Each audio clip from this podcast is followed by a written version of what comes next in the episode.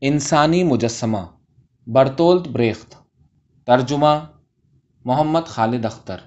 پہلی جنگ عظیم کے بعد، ایک جشن کے دوران، جو جنوب فرانس کی چھوٹی بندرگاہ میں ایک جہاز کو سمندر میں اتارنے کے سلسلے میں رچایا جا رہا تھا، ہم نے ایک بازار کے چوراہے پر ایک فرانسیسی سپاہی کا کانسی میں ڈھلا مجسمہ دیکھا، جس کے ارد گرد لوگوں کا مجمع بھیڑ کر رہا تھا۔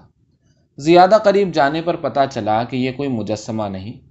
کھڑا ہوا زندہ آدمی ہے۔ بھوری رنگت کا لمبا کوٹ اوڑھے، سر پر ٹین کا ہیٹ، سنگین تانے، جون کی دھوپ میں کرسی پر بے حص و حرکت۔ اس کا چہرہ اور ہاتھ کانسی کے رنگ میں رنگے تھے۔ وہ پٹھا تک نہیں ہلاتا تھا، نہ اس کی پلکیں ہی جھل ملاتی تھیں۔ اس کے پاؤں پر ایک گتے کا ٹکڑا کرسی کے ساتھ لگا تھا۔ اس پر یہ داستان لکھی تھی۔ انسانی مجسمہ۔ مجھے چارلز لوخی فرانشارڈ تیرہویں ریجیمنٹ کے لشکری کو ورڈن کے مقام پر زندہ دفن ہونے کے سبب مکمل طور سے بے حص و حرکت رہنے اور کسی بھی عرصے تک خود کو ایک مجسمے کے موافق کرنے کی غیر معمولی شکتی حاصل ہو گئی ہے۔ میری اس طاقت کا بہت سے پروفیسروں نے معائنہ کیا ہے اور اسے ایک نہ سمجھ میں آنے والی بیماری قرار دیا ہے۔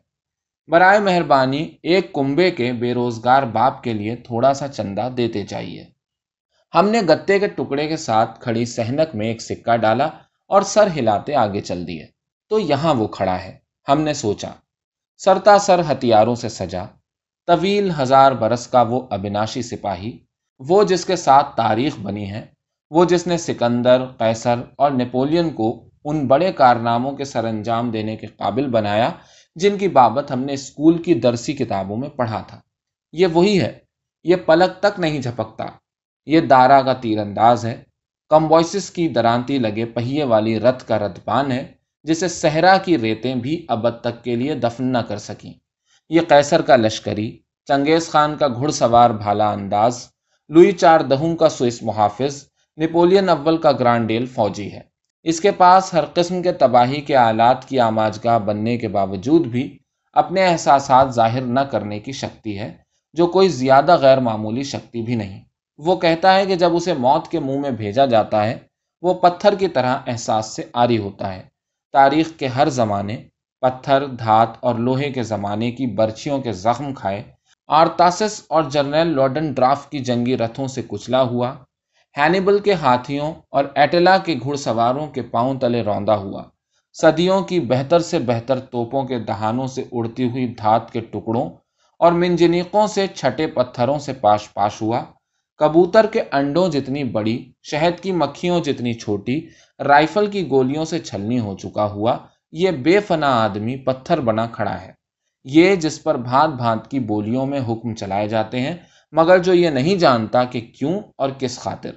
اس نے تو ان زمینوں کا قبضہ نہیں لیا تھا جن کو اس نے فتح کیا تھا۔ بالکل ایسے ہی جیسے راج اپنے بنائے ہوئے مکان میں نہیں رہتا۔ نہ ہی وہ علاقہ جس کی اس نے حفاظت کی تھی، اس کی ملکیت تھا۔ نہ ہی اس کا ہتھیار، اس کا ساز و سامان، اس کی ملکیت ہے۔ لیکن وہ ہوائی جہازوں اور شہر کی فصیلوں سے موت اور بھڑکتی ہوئی رال کی بارش کے تلے کھڑا ہے۔ اس کے پیروں کے نیچے بارودی سرنگ اور گڑھا ہے۔ ارد گرد وبا اور مسٹرڈ گیس ہے۔ وہ بھالے اور تیر کے لیے محض گوشت اور خون کا ہدف ہے۔ ٹینک کا گودا۔ گیس کو پھیپھڑوں میں لے جانے والا وہی تو ہے۔ اس کے سامنے دشمن ہے اور ہمیشہ کی طرح جرنیل پیچھے ہے۔ وہ ان گنت ہاتھ جنہوں نے اس کی جیکٹ بنی، اس کی زرا ڈھالی، اس کے لیے بوٹ بنائے اور گانٹھے۔